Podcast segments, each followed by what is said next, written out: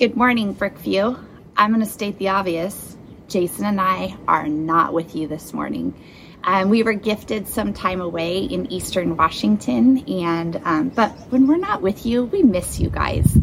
Um, I'm going to give you our announcements for this morning. First of all, um, we have our babies room open for childcare during the Sunday morning service, and that is for babies um, ages zero, whenever you're comfortable dropping them off for childcare, through 24 months old. And we're looking for volunteers to help with that. But also, that room is by RSVP only right now until we get a bigger volunteer team. And so, if you're interested in your child having care during the Sunday morning service and you want to RSVP for that, you go to brookviewchurch.com forward slash babies to sign up for that. And hopefully, that is just like um, very self explanatory as you do that. But if you have any questions about it, I would love to answer those for you. And to those of you that have signed up to volunteer in that room, thank you. Like, thank you. It is so cool that we can open up space um, and allow parents to have some some time when they get to hear the message on Sunday mornings and they're not wrestling with their child. Um, if you decide to keep your child with you, that is great. And our um, cry room is still open off of the lobby, and the um, the service is on video in that room as well. So if your child gets restless during the Sunday morning service, please feel free to make use of that space as well. The other announcement that I have is for Soccer Club. And thank you for the big response last week to my announcement saying we have more kids than what we have coaches for um, currently. In addition to that, we have a pretty um, pretty big wait list this year for um, kiddos that would like to come and families that would like to bring their kids to enjoy soccer club. And so, the more volunteers that we have in the next week or two, the more kids we will be able to accommodate and love and serve um, come August 7th through 11th. That's when soccer club is and our program runs from 10:30 in the morning till noon. And what that means for a volunteer is Monday through Friday they would come at about 9:30 in the morning, and then we all have lunch together at about noon or as soon as kids all get picked up. Um, and then we head out of the field at about one o'clock in the afternoon after we've all had lunch that's provided for you. Um, and so we need all sorts of help um, with that. We need coaches, we need assistant coaches, we need some administrative help, um, some help with our store. There's a huge barbecue on Friday. So if you think that you might be able to serve even just for a couple of hours, we would love to have you and um, and kind of put the puzzle pieces together, begin to do that. Um, and we are placing our t-shirt orders um, by the middle of this month so the 15th of this month is when that has to be in so if you think there's even a chance that you might be able to serve august 7th through 11th in any capacity, I would love to hear from you and um, we can begin a dialogue. So, the way that you would do that is by um, signing up on your Connect card that's on your seat this morning, or if you're watching online like we are today, um, you can go ahead and go to brookviewchurch.com forward slash contact, and there's a little thing you can click to fill out the online communication card.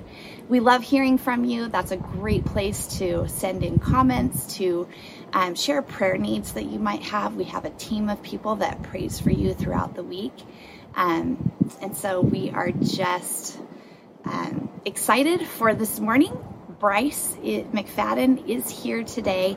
And Bryce, thank you for loving our people well and for bringing the message this morning and for providing um, the opportunity for Jason and I to to be away and to just enjoy um, a different rhythm a little bit. Happy 4th of July, everybody, and we cannot wait to see you next week.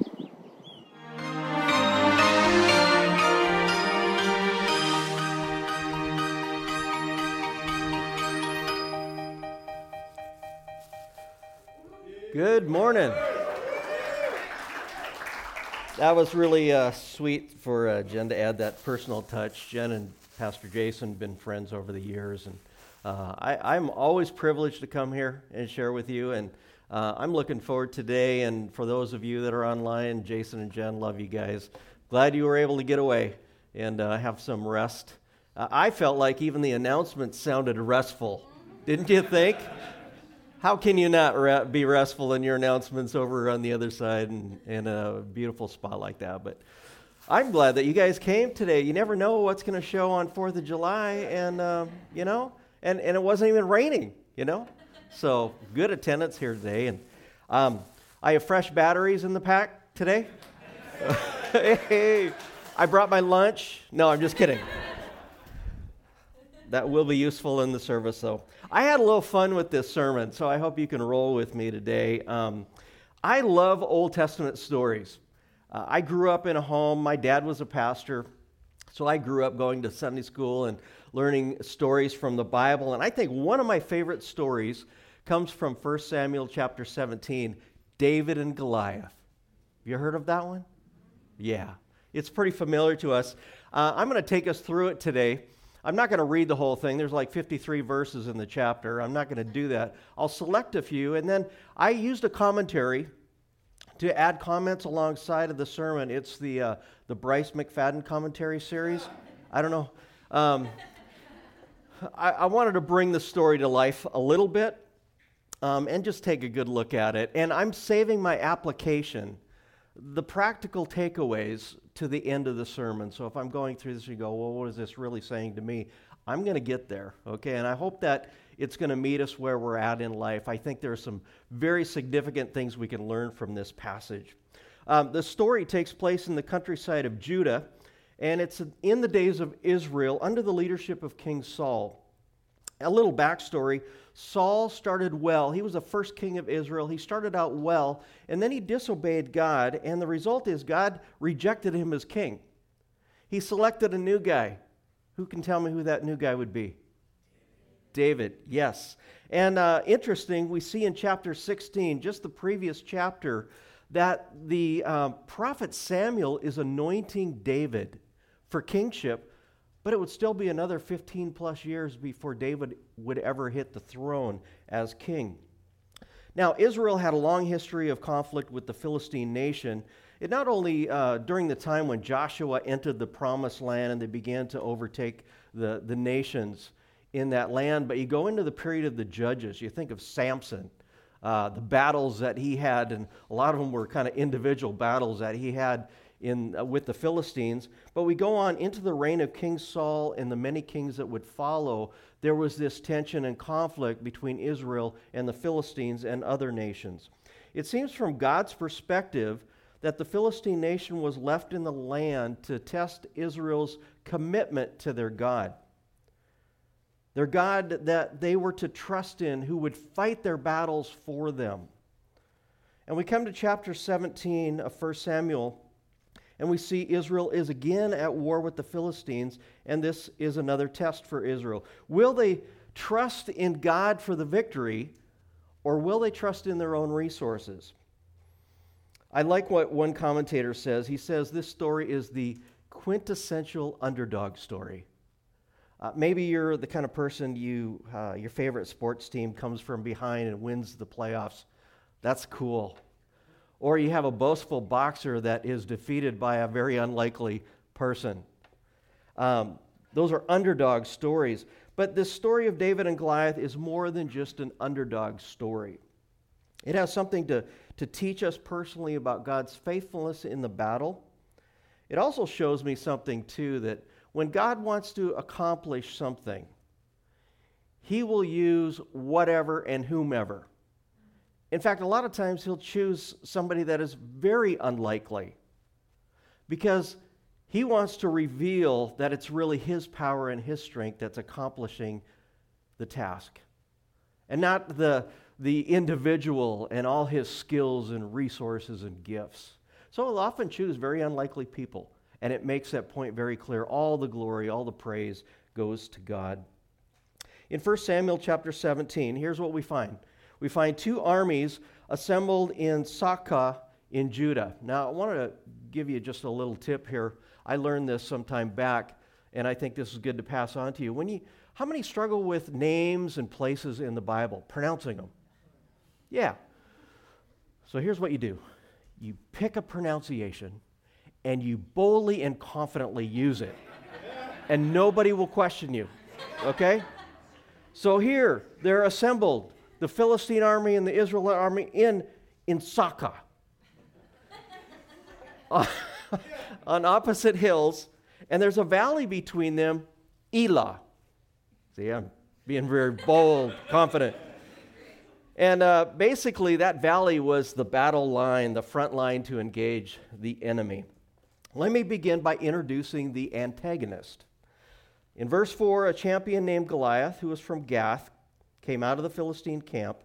He was over nine feet tall. He had a bronze helmet on his head. He wore a coat of scale armor of bronze weighing 5,000 shekels. On his legs, he wore bronze greaves, and a bronze javelin was slung on his back. His spear shaft was like a weaver's rod. Its iron point weighed 600 shekels. His shield bearer went ahead of him. A lot of detail given to the antagonist. And we obviously see they work with metal, right? Bronze and iron. And, um, but he's a man of experience. He's a champion. He's an elite fighting man. He's been tested in his military skills. He's a giant. Uh, it said that he's possibly nine foot nine inches tall, about your size, almost 10 feet, right? um, I love you, man. You know that. The average Israelite guy is like five foot five inches. At least that's what uh, historians have said. So there's quite a big difference. Bronze helmet, scale armor that weighs about 125 pounds. Can you imagine walking around with 125 pounds on you? You'd have to be a big guy to carry that. Uh, bronze greaves to protect his shins. There's nothing like the enemy kicking your shins. I'll tell you what, that can knock you out of the battle immediately. I hate that, okay?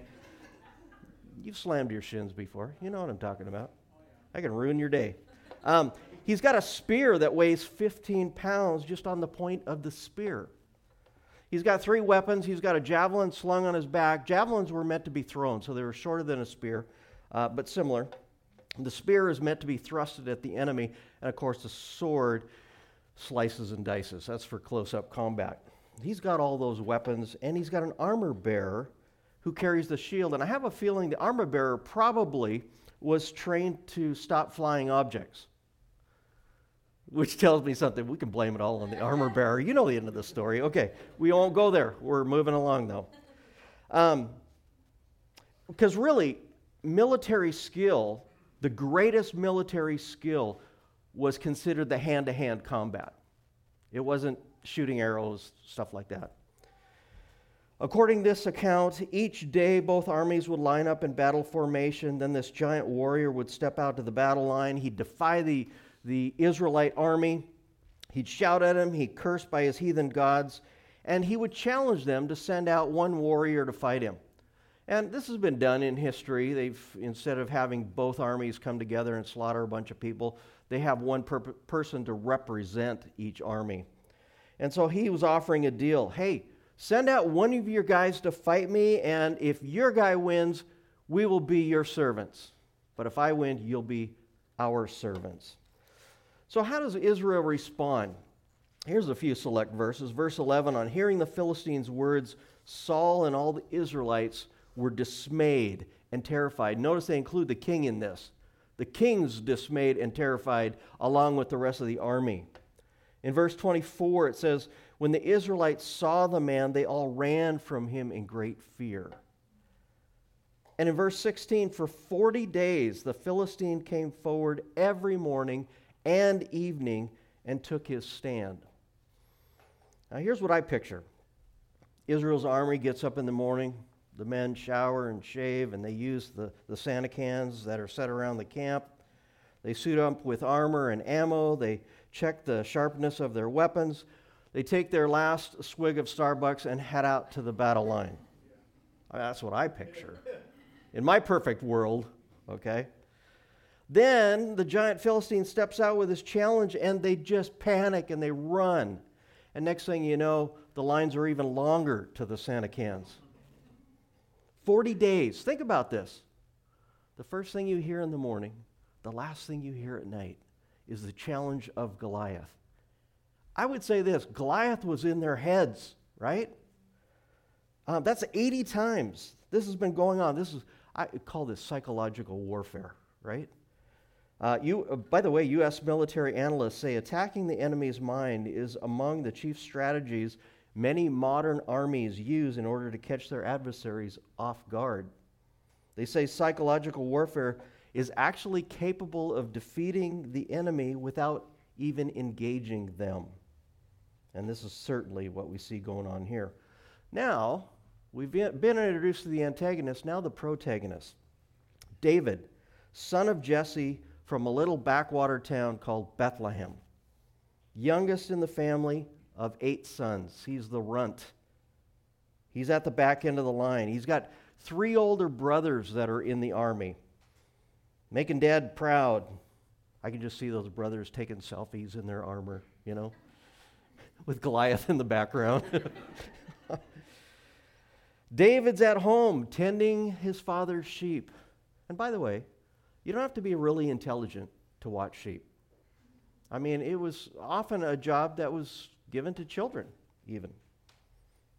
Um, pretty much anyone could do the job. And Jesse, though, wants to know how his sons are doing. He's concerned. They're in the military. He knows they're up against the Philistines. And so he sends David on an errand. He sends him with 10 loaves and some roasted uh, grain for his brothers, and then uh, 10 cheeses for the commander. And I'm, I'm not sure, you know, how, you know, what the significance is of, of the different foods and why the commander got 10 cheeses. Maybe the cheese was to go with all their whining. I don't know. I'm not sure.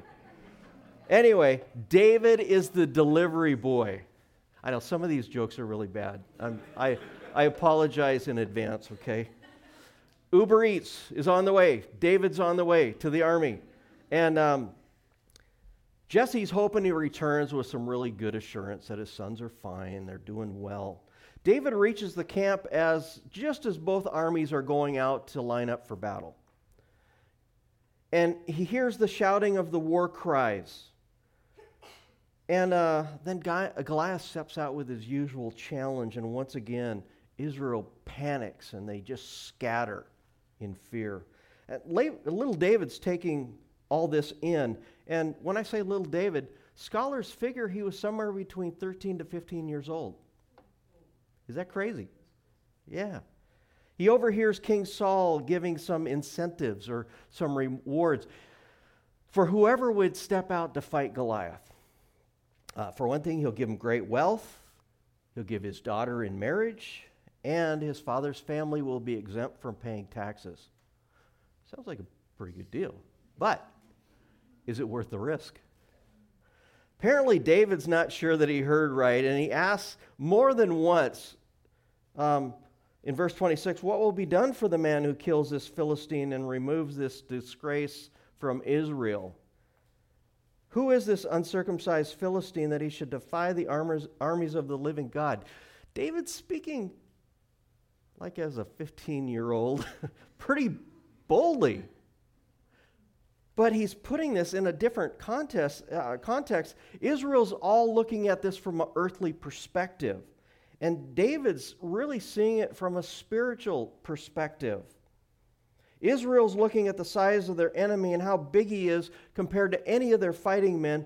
And David, he sees Goliath as just some oversized Philistine.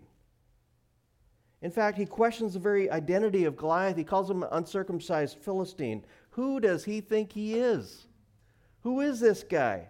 He's nothing special. He's not one of God's covenant people. Now, you see some family dynamics going on in this story. Um, David's oldest brother, Eliab, hears him talking. And uh, he says in verse 28, Why have you come down here? And with whom did you leave those few sheep in the desert? I know how conceited you are and how wicked your heart is. You came down only to watch the battle. Sounds like an older brother, kind of. I had an older brother. He implies that David's motives are evil and selfish and he's irresponsible. And I like how he says, Watch those few sheep. You're not even, you're not even given much of a task, really. You're just watching a few sheep, and here you are, talking like you're talking. And David responds like the younger brother. I can just picture this. Verse 29 Now what have I done? Can't I even speak? Now, David apparently is overheard, and I'm not sure what all is overheard, but somehow news gets to the king, and David is brought before King Saul. And David says to the king in verse 32 Let no one lose heart on account of this Philistine. Your servant will go and fight him. Well, Saul's first response, he says, You're not able to go out and fight against this Philistine. You're only a boy. He's been a fighting man since his youth. Frankly, Goliath has probably been fighting uh, longer than David's been alive. But David seems to see what others don't see, and he refuses to see what others see. He's not, he's not inquiring about Goliath's skill, age, social standing, IQ, weight of the spear, size of the shield, or even the skull and crossbones tattooed on his neck. David rather begins to share his own fighting experience while shepherding. He took on a bear and a lion in hand to paw combat. He says in verse 36 Your servant has killed both the lion and the bear. This uncircumcised Philistine will be like one of them because he defied the armies of the living God. See how he's putting that spiritual perspective in there. The Lord who delivered me, now who's he giving the credit to? The Lord who delivered me from the paw of the lion and the paw of the bear will deliver me from the hand of this Philistine. So David sees this challenge by Goliath as defiance not simply against Israel's army, but against the heavenly armies of the living God and God, who is commander in chief. It's a spiritual matter to David. And notice he credits the victory over the lion and the bear. He gives God the credit for that. He has a God focus, not a Goliath focus. Saul doesn't have any volunteers, so young David stepped forward. So finally, without any other choices, Saul says, Okay, you can go and fight him. But Saul's still thinking from an earthly perspective. If this 15 year old is going to go take on Goliath, he will need the best armor in all Israel the king's armor. So they put Saul's armor on little David. He's not accustomed to that. Doesn't even fit right. He's clunking around with this armor. And so decides to shed that. And so we see in the story that David heads to the stream and selects five smooth stones. And carrying his sling, he approaches the Philistine. We're going to push pause for a moment. I know we're right at the, you know, it's a cliffhanger. It's a cliffhanger. Pretend you don't know how it ends. um, I, I, get fascinated with some details. Weapons. Uh, in this case, a sling. Anybody familiar with a sling? Yeah, you guys are slingers out there then, right? That's what they, that's what they call you. and You're not a gunslinger, you're a slinger, okay? Um, they say that possibly it was this sling was invented by shepherds to ward off predatory animals and eventually became a weapon of war. Um, the sling had several advantages in wartime. Um, they had a greater effective range than a lot of other things. Um, in the military, they would have the archers and the slingers next to each other because they were both kind of doing the same task. But uh, from the studying, and I, you know, I hate to put things in numbers like how far arrow could go versus a rock. Um, it seems like the things that I've read, the slingers had the advantage. Um, they had more effective range than even the archers. Uh, the cool thing, too, if you're a slinger, it's easy to find ammo. You just look for it on the ground. Nature provides it. And, you know, I always thought this. I thought when David went to the stream, he picked out little marble sized smooth pebbles. That's not the size of the rocks they were throwing in those days. They were like anywhere from a golf ball size to a, a cue ball or a baseball. Uh, the reason archaeologists have uncovered areas where they have found some of this, and that's the size of what some of these stones have been. You imagine a cue ball coming at you? I don't care if you're wearing armor or not. That's going to do some damage, you know? Now, there's a disadvantage or a downside to slinging um, because it takes a lot of training to get accurate. A lot of training. Um, I, I brought one with me today. I just thought it's kind of cool. Just one more military weapon that I have. You know what I mean? yeah, here it is. It's kind of messed up a little bit, but it's got a loop on one end. You put this on this finger right here. And if I can get it all untangled here, we're getting there. I know, little pouch. A pool ball's not going to work well on this one. Uh, order this off Amazon. They had several different models. just, just so you guys know, okay? There. And, you know, here's how you swing it it's, it's kind of like an underhand fast pitch, and then you let this string go. Now, I, I went in the backyard the other day, did some, did some practicing, and um, cool. um, I was going to show you how it worked. And I, felt like oh, last time I was here, I left my glasses here. I haven't seen clearly since, but this morning I feel like I do. And I was, I was thinking I could actually put it out in the foyer because I was doing pretty good in my backyard. I, I didn't ask, I didn't ask Jason about this. This might be the last, this might be the last sermon I preach here. But I think I can put it out in the foyer. But I was thinking, you, you guys that are on my right, if you want to scoot in a little bit, I'm not going to do that. Okay. I wouldn't do that.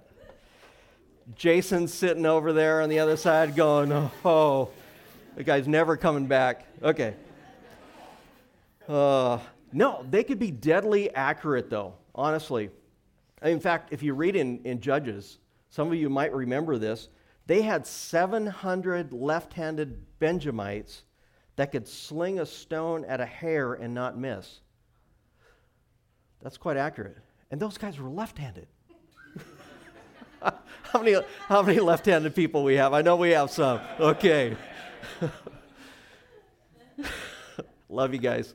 I, I was going to say, could you imagine how good they could have been if they were right handed? oh, boy. Okay, let's get back to the battle, okay? Um, as David walks toward Goliath, Goliath is cursing David by his gods, and the scripture says Goliath despised him. He has no fear of David whatsoever. He's the champion. He's been bullying, he's been intimidating the army of Israel for 40 days straight. But here, I love what David says to him. He says in verse 45, You come against me with sword and spear and javelin, but I come against you in the name of the Lord Almighty, the God of the armies of Israel, whom you have defied. This day the Lord will hand you over to me, and I'll strike you down and cut off your head. Today I will give the carcasses of the Philistine army to the birds of the air and the beasts of the earth, and the whole world will know that there is a God in Israel. All those gathered here will know that it's not by sword or spear that the Lord saves, for the battle is the Lord's, and he will give all of you into our hands. David is declaring the victory.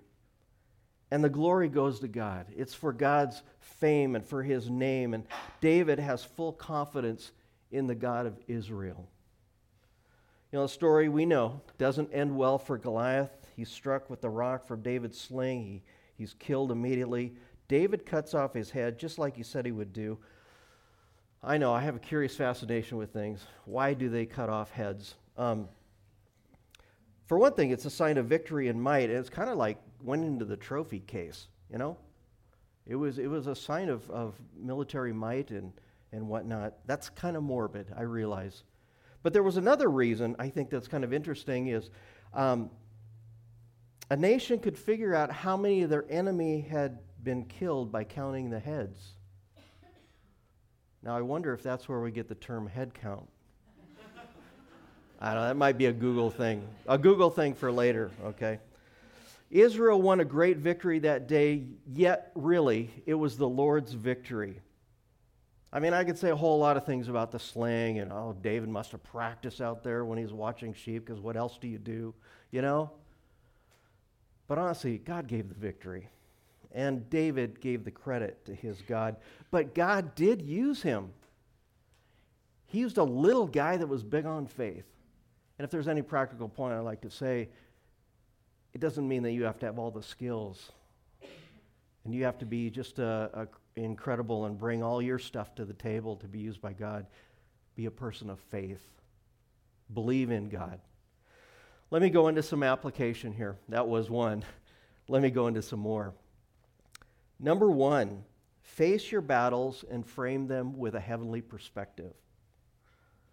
Uh, David could have focused, like everyone else, on the size of Goliath, but he, he focused on the greatness of his God. I say this uh, we all face battles in life, and if you only focus on your troubles and your trials and your tribulations, your problems, your pressures, your pain, what you are facing will always seem bigger and more intimidating, and you'll easily give way to fear. But your battles are spiritual because God is with you. And while the rest of the Israelite army was running in panic, David was standing in confidence on his God. The second thing is this bolster your confidence by remembering God's faithfulness in the past. Bolster your confidence by remembering God's faithfulness to you in the past. David's faith and confidence was born out of his experience of God's grace and his mercy in his life. And he recounted God's help over the bear and the lion.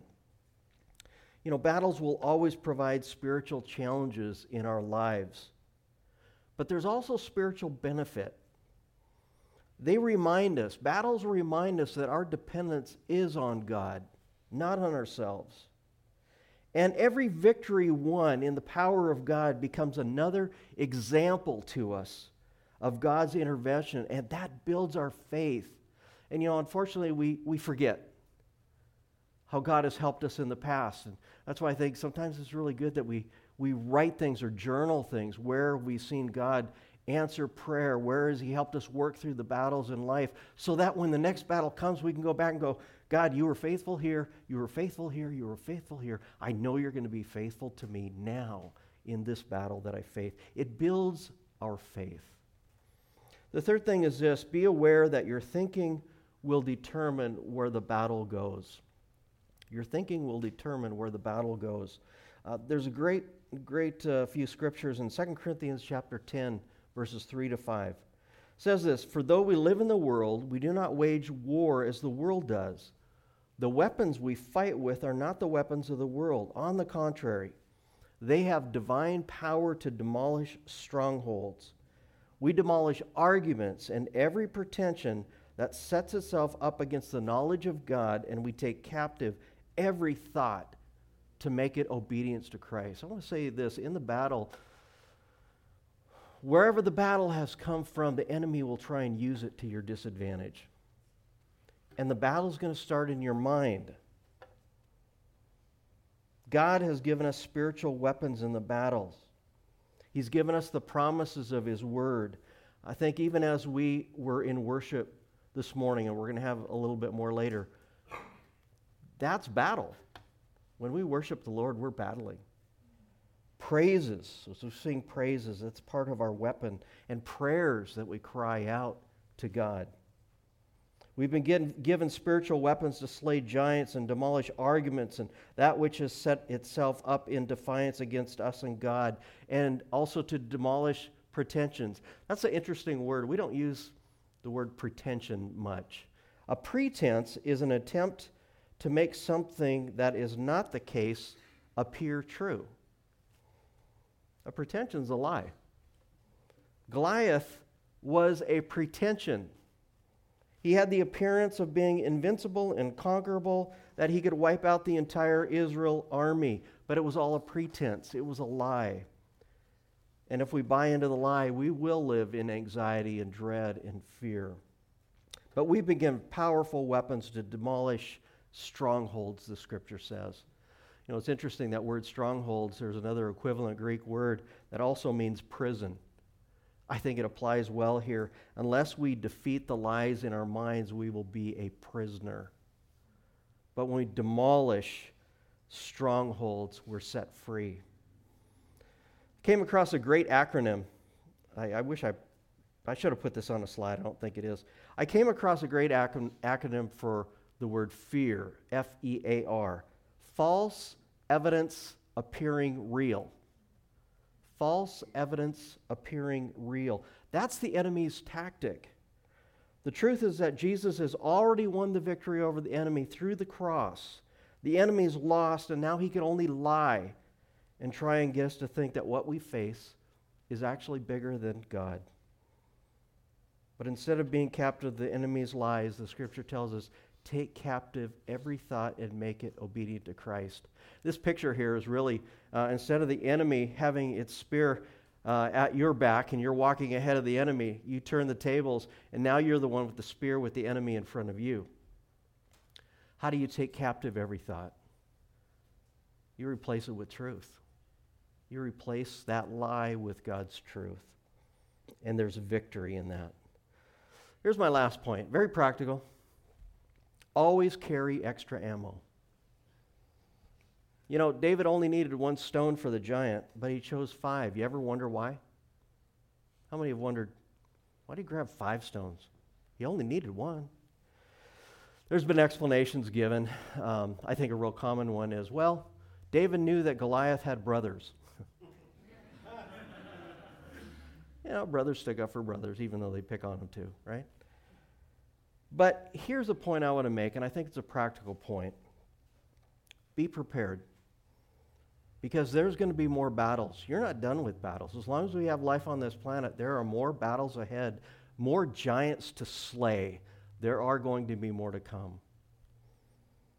But I'm going to encourage you we don't face the battle alone, we face those in God's strength. There's more victory on the way, and God gets the praise and the glory. Let me encourage you do, don't be afraid or discouraged, for the battle is not yours. The battle's not yours, but the Lord's. I want to pray for us. And uh, I, I'm certain there are many here today that are fighting battles. And I want to pray for us that we would invite God into the battle that we would frame our very thinking from a heavenly perspective and we would take captive those thoughts and allow the Word of God to be larger in our lives than the giant we face. Let me pray for us. Father, I thank you so much for uh, the stories of the Bible that teach us about you, about your power, and about your strength and your goodness. I thank you what you teach us even in Bible characters, not only their flaws and their faults, but Lord, their faith to believe you for who you are. Lord, I pray for us today, um, I, especially I lift up those that right now, right now are going through battles. Lord, may, may they know where their help is going to come from. May they turn to you. I pray, Lord, in the midst of the battle, that there might be a confidence and a faith and a trust in you as they invite you to battle for them. And I pray, Lord, that you would lead them to places of victory, that you might be glorified. And we ask all this in Jesus' name. Amen.